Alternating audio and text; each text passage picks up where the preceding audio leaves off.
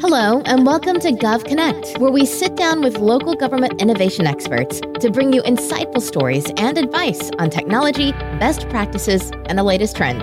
And here's our host, Andrew Kirk.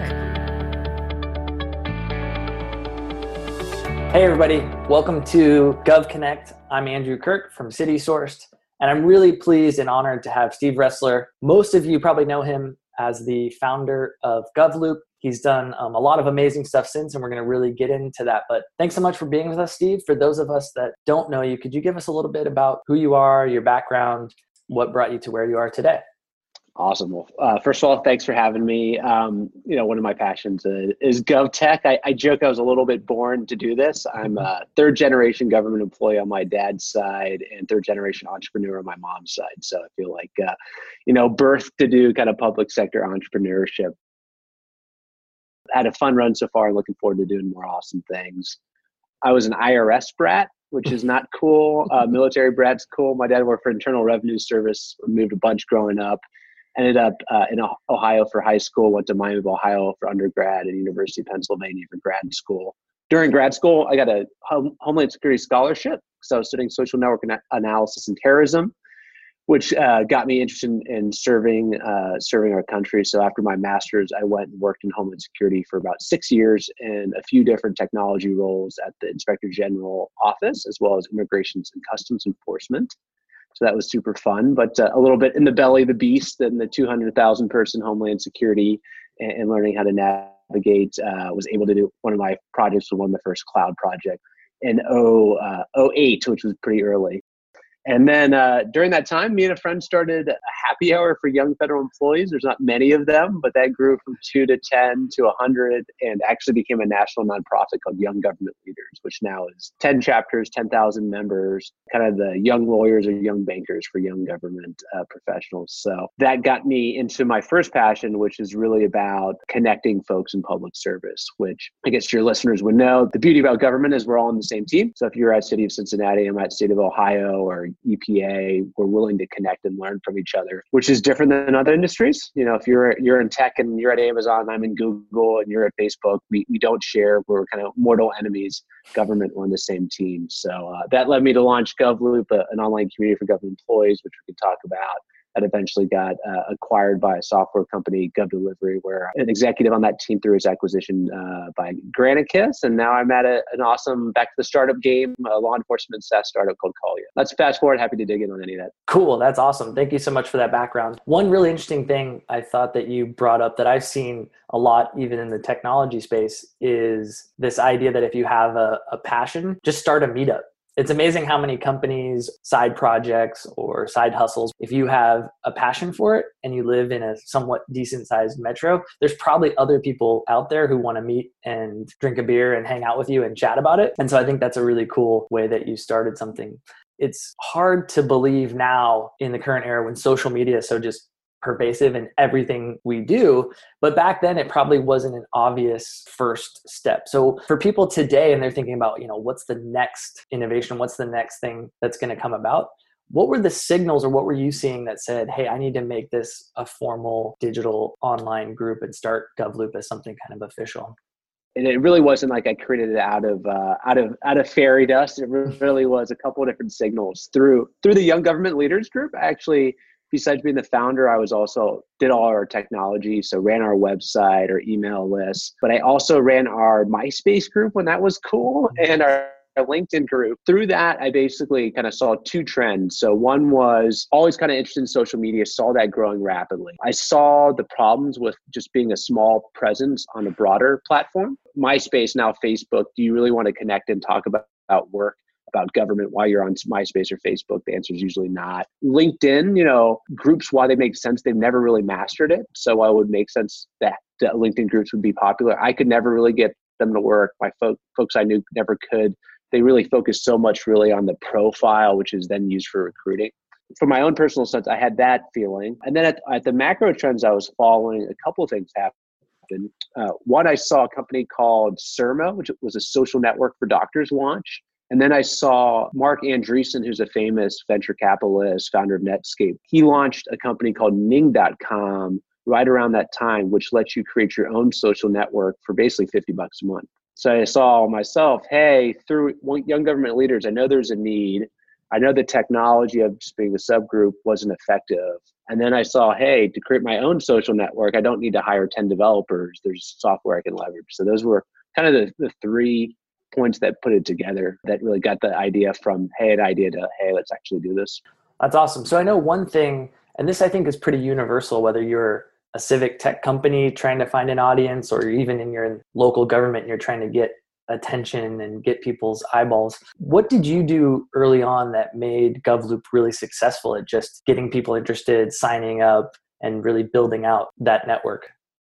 I, I, get that question a lot, and, and, unfortunately, my my first answer is there's no secret sauce. So I think that actually audience is really the hardest part for any company or government agency with a with a new service. So I find too often people don't spend enough of time and attention of how to get the word out kind of tactically a couple things we did so one you know i had a decent amount of network through young government leaders and we launched and we promoted it everywhere we could and got, had some good news articles i think we had a, a, a catchy pitch at the time you know face it was called kind of the facebook for government was my line which I think people need a 30 second elevator pitch. You know, an online community for public servant is it's too long. Facebook for government uh, was a catchy article. I did a ton of blocking and tackling in the beginning of. I had a day job nine to five. This was I joke my five to nine, and I would personally welcome every new member. I would, you know, on my own dime, bought some stickers that I would mail out, stickers and lanyards to, you know, new members. I created a, a volunteer group called Community Leaders that people could apply for. That then now I had a volunteer army that welcoming new members. So uh, making it have a buzz, giving folks a lot of love, and then making people feel like they're part of the journey, right? So, you know, we would celebrate every milestone. We'd have catchy taglines like, you know, government doesn't suck, not your father's bureaucrats. It just kind of made it part of a, a fun journey that you're part of something bigger than yourself. Yeah, that's really cool. I think a couple things to pull out that's interesting you know, like you said, one, people are going to be a little disappointed there wasn't some magic sauce or you figured out some hack to Facebook ads to draw a lot of people in. Yep. You had to kind of just build it like a snowball effect. And the other one that was really interesting was that you had this passion for that local young group and you had a little bit, however big or small, you want to think about it as a platform of people that were already interested and you had a genuine interest in. And I'm sure you didn't start that to say, oh, I'm going to start a you know, a technology company that I can eventually get acquired. You said, Hey, I have a real passion here how can i use that for the next level? So as you're you know building that organically and you said you know you're five to nine when did you have that kind of aha moment that this is more than a really great after hours project that i'm building that wow this could actually be something much larger a couple of different things just along the way. So it's you know you've seen this with building a company. There, there's never one big one. There's just a bunch of little ones. And I would say you know early on it was I think the 20th member was not someone I knew, which was great. The the hundredth member was uh, you know someone you know like a cio of a big state agency which was amazing. You know three months in someone reached out to me and said hey how can i advertise? And you know, i couldn't accept it any advertisement because i had a day job. Mm. um, you know we had, we had a big art article in the washington post so really i'd say over that first year there was just a lot of buzz that kind of it went pretty fast. So i always tell people my, my experience and we we launched may 2008 and got uh, acquired uh, i forget the exact date but october 09 so really 18 15 18 months which is just uh, you know absurdly fast and, and never happened it never happens. Um, we hit on a, a time in the moment where Obama had just been elected. There was a lot of buzz out of Obama of new uh, new rise of digital government, the use of social media. We really hit a chord with government employees, I think, who are looking for something fresh, dynamic, way to connect. And then, you know, as you said, it was just my passion and interest. I've spent, you know, a number of years with young government leaders solving similar problems, and I, uh, all those three factors came together, and, and it just kind of took off pretty quick with a lot of hard work that's pretty incredible story. I think uh, it's interesting to hear. Just takes a lot of hard work and less than 18 months acquisition. So people can they can glean whatever gem they want from that of you know how long the process may or may not be. So fast forward to that 18 month period. And I think a lot of people, especially if they're on the builder side, they're thinking about acquisition, but even people in the public sector are using more and more tools. They're trying new things. And whether they realize it or not, in the back of their head is probably always what will happen to this company, you know, whether it's a, from a support perspective or yes, they're young and new. Do they have the resources long term? Like, how do you, as the person that created and built that company, how did you think about that acquisition process? And was it a, a given? How did you go through and kind of go through the analysis about what was best for GovLoop?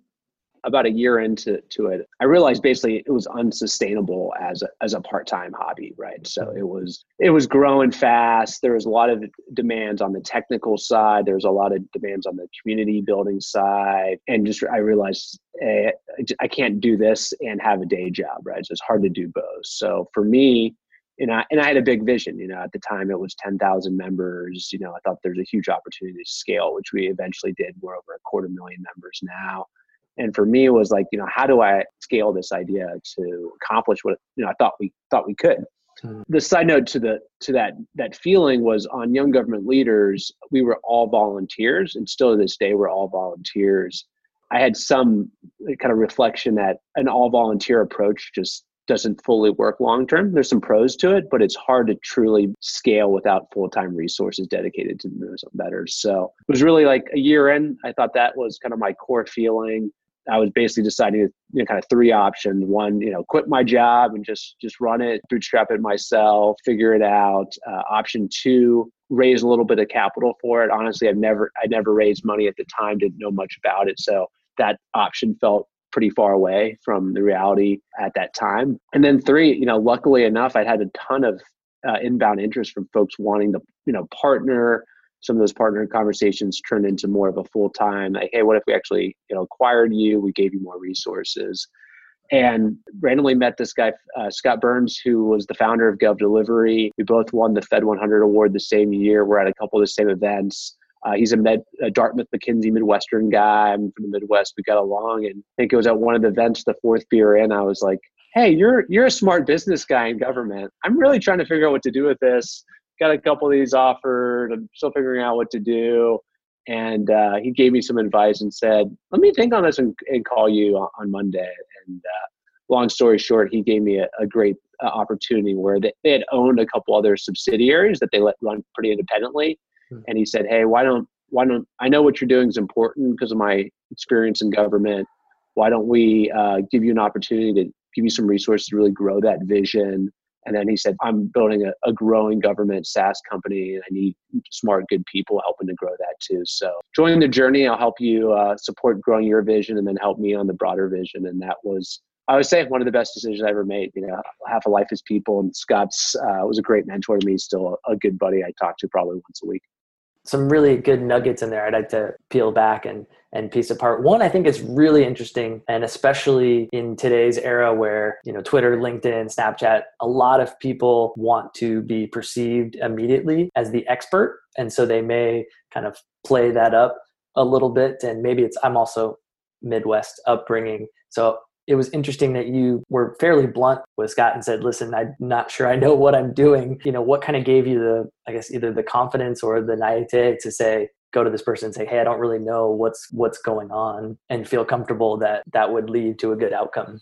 That specific one, I would say I love learning. So, you know, I think I was consuming a ton of information at the time, reading books, reading articles, and then um, the last piece, I've just found people are really receptive. You know, when you when you go to them for advice. So during that process, Scott Scott was super helpful, but there were like ten to fifteen other you know successful entrepreneurs that I didn't know, but through friends of friends, where I said, "Hey, I'm looking for help, trying to figure out what to do here." That mm-hmm. people would grab coffee, answer an email. I just always encourage folks. People people are generally. Uh, I always assume the best thing. People want to help. They they want to give back, and I've been very fortunate with that.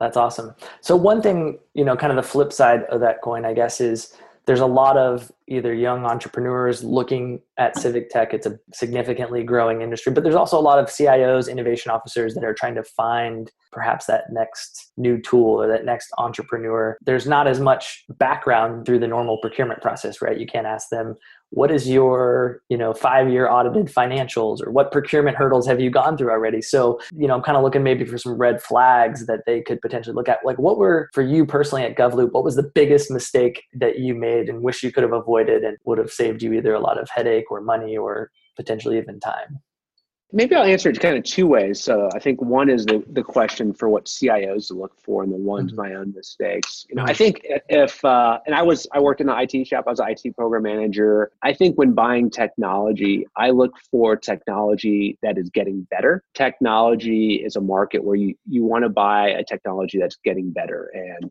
you know you don't want one that's kind of end of life and was the best of its breed 10 years ago. Mm-hmm. uh, and you also don't want that a day in that you don't think is going to get better. So i look for is, is it a good is it a good team? You know there, are there any signs that this group has a track record of success whether that's they've been at previous companies that are interesting before they have a couple early customers that's really interesting. Maybe they actually have the product already built so you can see it and feel it uh, maybe they're they have on their board or the investors some quality folks. So I look I love looking at software that's basically getting better and buying a winner in the space. So for me personally, I'd rather buy. Um, you know, a couple years ago, I was on a, a, a, team to decide. You know, should we buy uh, Slack as an internal collaboration tool, or I won't name names, but you know, some other technology that has a collaboration tool that's one piece of their big puzzle. And I said, hey, no, Slack's winning. You know, it's getting better every day. The product's growing. They've raised some good capital. I think it's going to be a winner in the space. Same with Box or Dropbox and the collaboration suite. So I'd look for technology that's growing and, and getting better. So that's answer one. My own mistakes, I'd say the simplest one that I that I would recommend folks, and it's still hard for me, is I think I try to do too many things. So I think that's that's the simplest. If you're an entrepreneur, you're very creative, you have lots of different ideas, and early on, you you often have a small team. So I think we I made a little bit too many bets. So you know, early on we had we had blogs, we had discussion boards, we ended up creating a job board, we had an online directory of businesses, we had a per diem calculator, we had 12 things and I think uh, we actually stripped away a few of those and, and doubled down on the things that working, and, and that. Kind of a, a classic 80 20 rule where 80% of the values and then 20% of features and, and double down on those. And then did you start measuring the things specifically to make those decisions? Was it anecdotal? Was it your gut as the as the, the guy, the creator of of this platform? How did you go about that process of kind of trimming down? Yeah, it's a couple things. You know, what was neat is early on we brought in a, a team that was really great. So um, a guy, Doug Meshker, was our first hire on the business side. Now he actually runs GovLoop day to day. We hired uh, Andy Krzmarzick, who ran the community side. Now he's uh, he's over at Amazon, but had numerous roles at Granicus. And then Megan Dotson, who was our uh, event and account manager. So what was nice early on, we had a, a, core solid team that we did a mix of quantitative, you know, a lot of Google Analytics, a lot of a lot of data, what works. Uh, say folks that also knew the market. So Doug had spent a lot of time at Federal Computer Week, Andy at uh, USDA grad school, a big government trainer, Megan at ACT-IAC, a big IT association for federal. So I think a little mix of the quantitative, a little bit of the market knowledge, and then you know a little bit of uh, you know A/B testing, testing things over time and then um, starting to build it build in a cadence of we use quarterly cadences and really hey we made that bet didn't work time to, to move on cool. So one thing and maybe this is intentional but i'm, in, I'm embarrassed to admit that at city sourced and even my own personal account in the early 2010s when we started contributing to govloop i had no idea actually that it was no longer independent so I guess you guys did such a good job of, of kind of keeping the GovLoop name, the branding, the look, the feel. Was that intentional? Was that something that you drove? Or was the Gov delivery team kind of smart enough to say, let's just not mess up a good thing? How did that play out post acquisition? Going in, that was something that was important to both of us. Was GovLoop really kind of serve as an independent, independent brand, uh, for it to work, it couldn't be seen as just like, hey, this is a marketing engine for Gov Delivery. It had to be a true independent, you know, kind of organization. Just in the same way, you know, TechCrunch is owned by AOL, you know, uh, which is now owned by Verizon, uh, keeping some independence. So that that was something we worked really hard on, and I think we did a great job. And we, uh, you know, kudos to Scott and the Gov Delivery team. We're always great on on respecting the line and went along well on that journey. We collaborated where it made sense, and you know, over time, you know, in the beginning, my main job was basically president, GM of GovLoop, and then over time, I took on additional roles at Gov Delivery. Was able to help the Gov Delivery team grow as well. So one thing I think that's interesting, and anybody that's connected or follows you on LinkedIn knows this, is that you have this passion for the finance, VC, private equity side of things. You're not just the social network guy in government. There's a lot of that kind of rigorous background. And one thing I think that's really interesting for our listeners, if they're on the private side or potentially, you know, on the procurement side from the public sector, is we've seen a lot in the GovTech space, more and more money coming in, more M&A activity. And, and sometimes that's been great and seamless, like we've seen with GovLoop. And in others, it seems like just as in the private sector, that's just not a good fit. But the penalty seems to be a little bit bigger in whereas the private sector, if they have a software that they use that gets acquired, they don't like it, they can move fast and procure something else. So there's a little bit more kind of risk reward, I guess, for your typical CIO who's buying a company that could be acquired.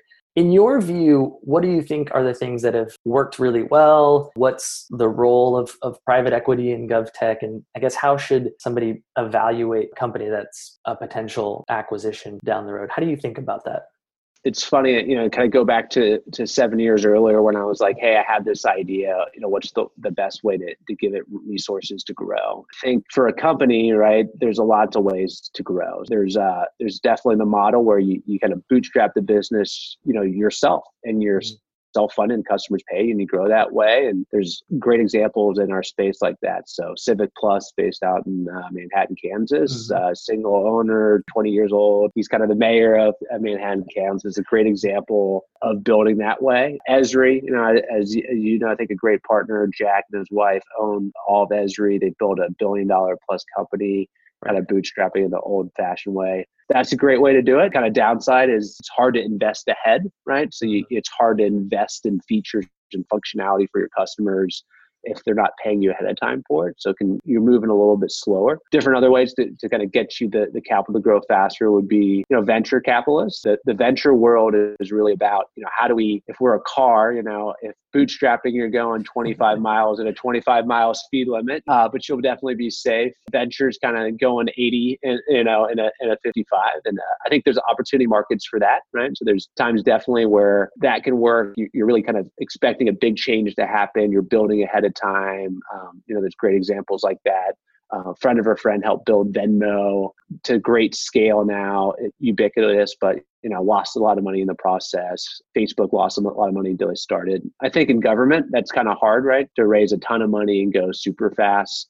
government's less willing to take big technology, so it needs to be proven out more. I think private equity is a little bit in the middle. Uh, a lot of private equity is about investing in technologies and assets that are proven, you know, that have customers that maybe are under optimized, whether they you know haven't had the resources to grow different parts of the team. And what's interesting is there's a lot of a lot of interest in the space now. So you have like you know Pamlico Capital done some work with Cartegraph. You have Serent Capital that done some work with uh, Pondera. You have Vista Equity, which has been a great partner of Granicus. So there's more and more interest in the public sector space. Uh, you have uh, Insight owns uh, TriTech in the law enforcement space. So there's more and more interest in, in that space. I think if you know, as a CIO, I think with any vendor you have, you know, whether it's uh, a small piece of software that's maybe owned by a big conglomerate like Oracle, you, you know, you'd want to know is the company investing in this product? Is what I would be betting on and, and want to know. So I'd want to know more about kind of the company roadmap, how they're investing in the technology to make it better and better serve uh, your organization. So I think they're just kind of different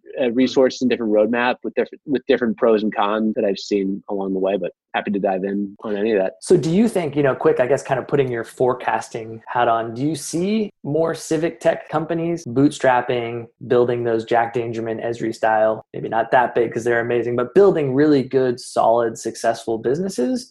Do you see more private equity roll up or I guess potentially both? You know, if you were looking forward, where do you see the market going?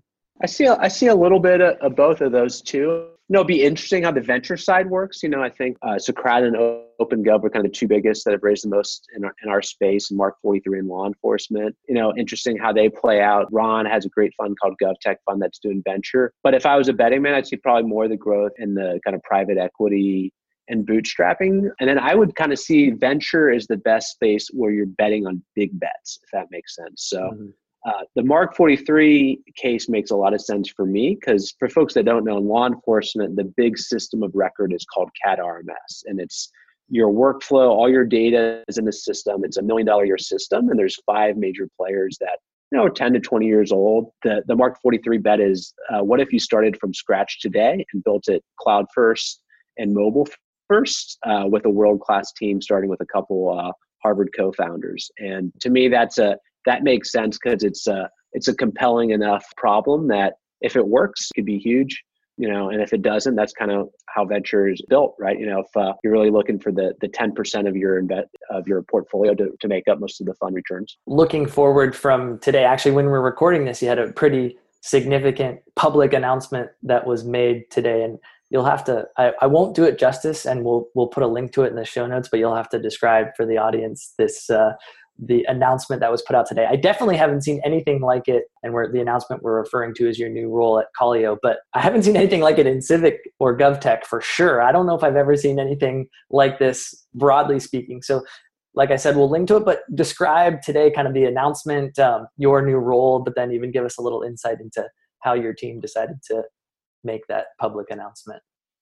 Awesome. No, it's uh, it's been fun. Uh, so Callyo, for folks that don't know, is uh, it's a mobile law enforcement cloud software, a company about six years old that was founded by one of my good friends, Chris Bennett, uh, who I've known for a while. He had a, a previous actually GovTech startup called GovLive, which sounds like GovLoop, and that's how we met and became best friends. He was at my wedding and different things, and so always helped him and uh, was on the board for a little bit and. Uh, you know, he's probably won of the best product people I've ever met. You know, 30 plus patents, one major hackathons.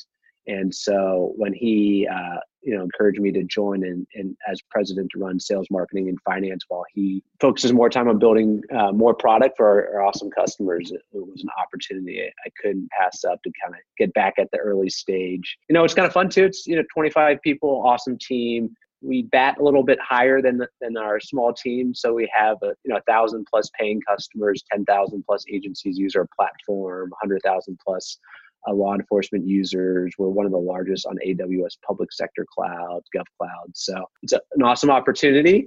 And then I think you're laughing. Uh, hopefully, I'm not like jinxing my own self uh, about our announcement. Our our great head of culture, Janet commissioned uh, a rap video or rap, not video, so a rap song announcing the announcement uh, of the rules. So uh, she put a good prank on it. We thought it was uh, funny enough to share publicly. So you'll have to find that on SoundCloud. Yeah, and I'll I'll link to that in the show notes. I think it's the coolest announcement I've ever seen. You're gonna have every every new executive at a GovTech is gonna be jealous that it can't be it can't be topped. And I think it's really cool. A lot of the stuff you resonate hits with me at CitySource. So I wasn't on the original team, but came in before the Series A and we have a product technical chief architect type of founder who still leads the company today jason kiesel and did a great job finding a product market fit. And then i was able to to step in at a really nice time to grow the company and continue to take on that leadership role. And really what is fun for us is we've always we've done the same thing kind of keeping a small team really focus on product. We just announced this spring actually a services partners that do services day in day out and that's not the world that we really know or want to tackle and really be a SaaS and be a product based company. So I think there's a lot of similarities and it really um, it's a great model when it when it works. Kudos to you on the new role. So Steve, kind of wrapping up here, we have kind of a rapid fire questions that love to throw at you and then we'll let you tell people where they can find you as well so you know city sourced we're all about mobile city hall we believe, believe that there should be a single point of contact that cities and counties should use on their smartphone to push out services to their citizens from service requests to paying the parking meter to taking their kid and checking into the swimming class at the Parks and Rec pool. What I'd like to know from you is what type of smartphone do you own? iPhone iPhone. Okay. And what is your favorite app and why? Oh, looking at my home screen, I would say I'm a kind of ferocious reader. So mm-hmm. Feedly is a, a, big one. Addicted to Slack uh, internally, and then um, third is Overcast for my podcast, and fourth is uh, Yahoo Finance because uh, I'm secretly, as you said, a, a finance nerd. Nice. Look at that. Ask for one, get four. He's an overachiever for sure. So, and last question for broadly, you said you're a technology guy. You got in, you figured out, you've done IT roles. What is a either software tool or other kind of digital hack that you really like right now? You're using a lot. It brings you a lot of productivity and efficiency in in the work you do. And it may even just be one of those tools that you mentioned or perhaps something else you can share with the group. I guess a couple ones would be you know my my actual uh, kind of to do list is not fancy, but uh, I feel like I've I've got it working for me. So I'm big on I just keep a, a, a Google Doc called Ressler's To Do list and I have quarterly goals, weekly goals, and and task. and that's kind of my Bible that I keep updated and look at every day. And then if I have a new thing, and maybe I'm on my phone, I don't want to open it, I'll email myself the task to do, and that's been pretty effective from a to do uh, standpoint that I really like.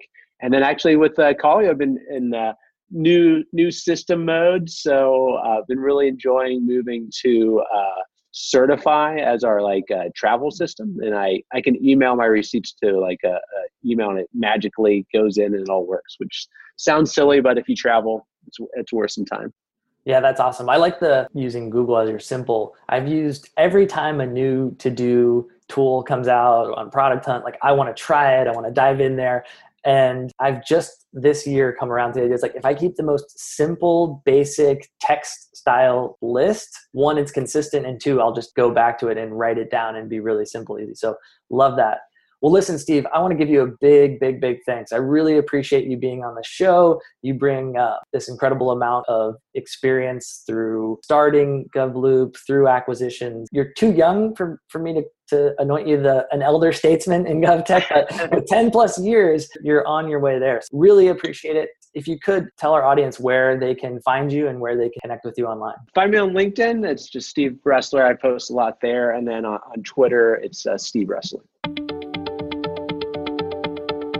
Thanks for listening to GovConnect. Please make sure you subscribe. And don't forget, we need you to rate and review so that we can continue to bring you the best in local government innovation.